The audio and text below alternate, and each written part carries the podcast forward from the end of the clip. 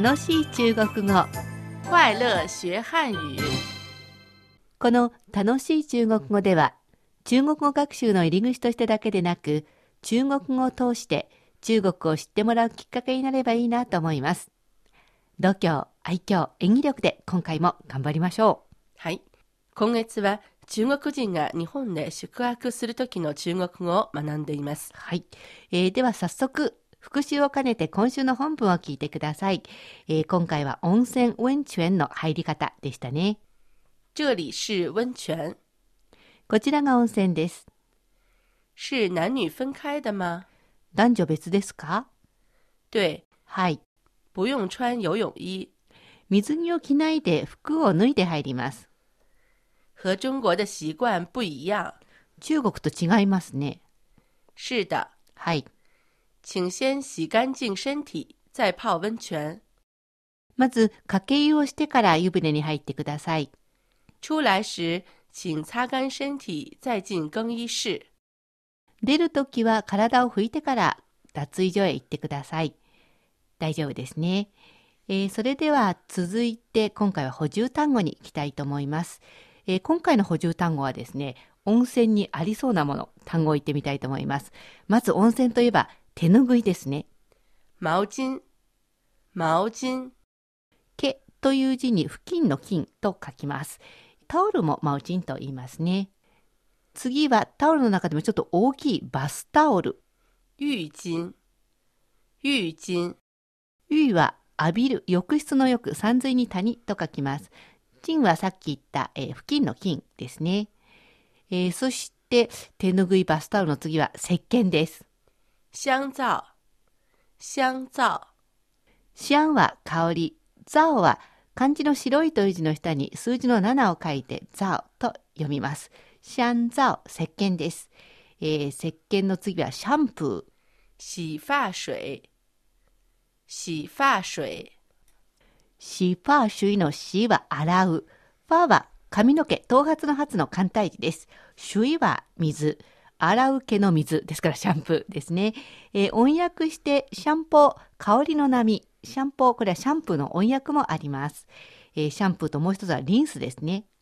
护发素，护发素，保は保護の語という字の簡体字。手辺に扉の塔を書くだけで保護の語になります。ファーは頭髪の髪。スーは元という字ですね。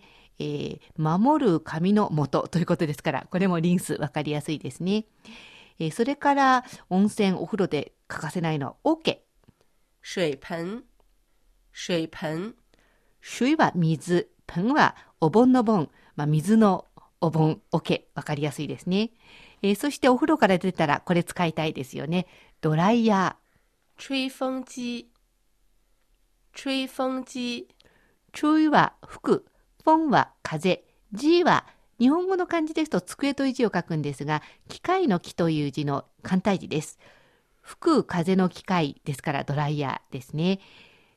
どうでしょうか？もう一回上から言ってみますよ。手ぬぐい、毛巾、毛巾、バスタオル、浴巾、浴巾、石鹸、香皂、香皂、シャンプ洗发水、洗发水、ー、リンス、护发素、护发素、オケ、水盆、水盆、ドライヤ吹风機、吹風機、ー。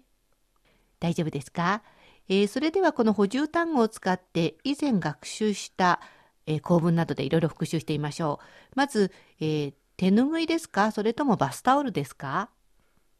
毛巾还是浴巾？毛巾还是浴巾？A ですか？B ですか？ははいしでしたね。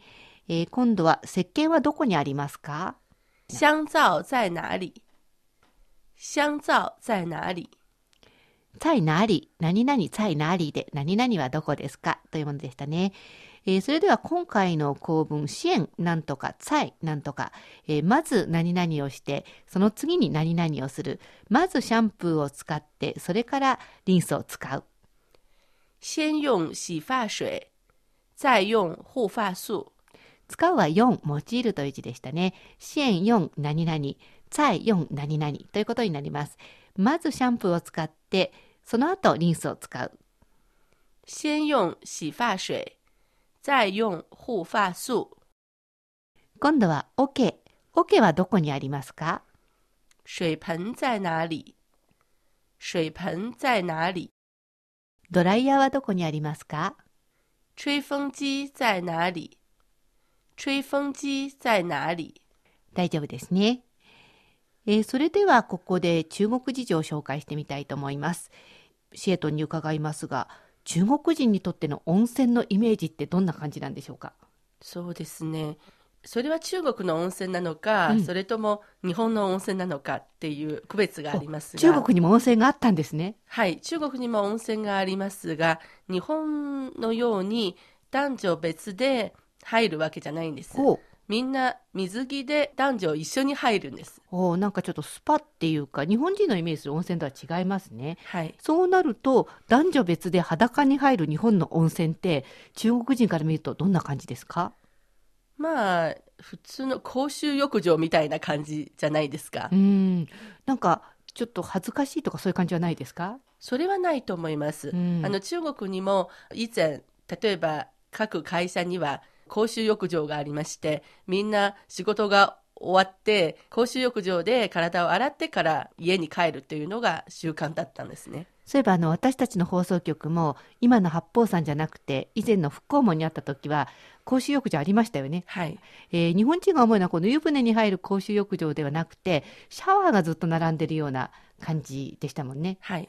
まあ、そういう意味ではあそこも裸で入ってましたから、えー抵抗がないかもしれませんが私がその会社の公衆浴場に行った時にちょっと戸惑ったのは全部洋服を脱いで入るんですけどサンダルを履いて入るっていうのがちょっと不思議な感じでした逆に中国人の人があの日本に来た時温泉、えー大浴場に行って一番戸惑うのはどんなことですか？ほとんどないと思いますけど、中国人が理解する日本の温泉は、男女が裸で一緒に入ることがすごくなんかイメージが強かったんですね。うんだからえ一生懸命説明してもそれじゃなくて、うん別々に入るんだよって言っても信じてくれない人が結構いました。確かに中国の温泉は水着を着て男女で入るっていうことですからちょっとその辺が中国人にとっては誤解がはい。あるのかもしれませんね男女別ですので安心してお風呂楽しんでください中国人が感じる温泉についてご紹介しましたそろそろお別れの時間です次回の楽しい中国語は今月の復習です。どうぞお楽しみに。いかがでしたでしょうか？楽しい中国語。ご意見ご感想などありましたらぜひお便り E メールでお寄せください。宛先は郵便番号100040中国国際放送局日本語部。楽しい中国語。E メールアドレスはには nihao 2180アットマーク cri.com.cn です。お待ちしていますここまでのご案内は私高橋恵子と佐藤でした。それではまた学習進步。再见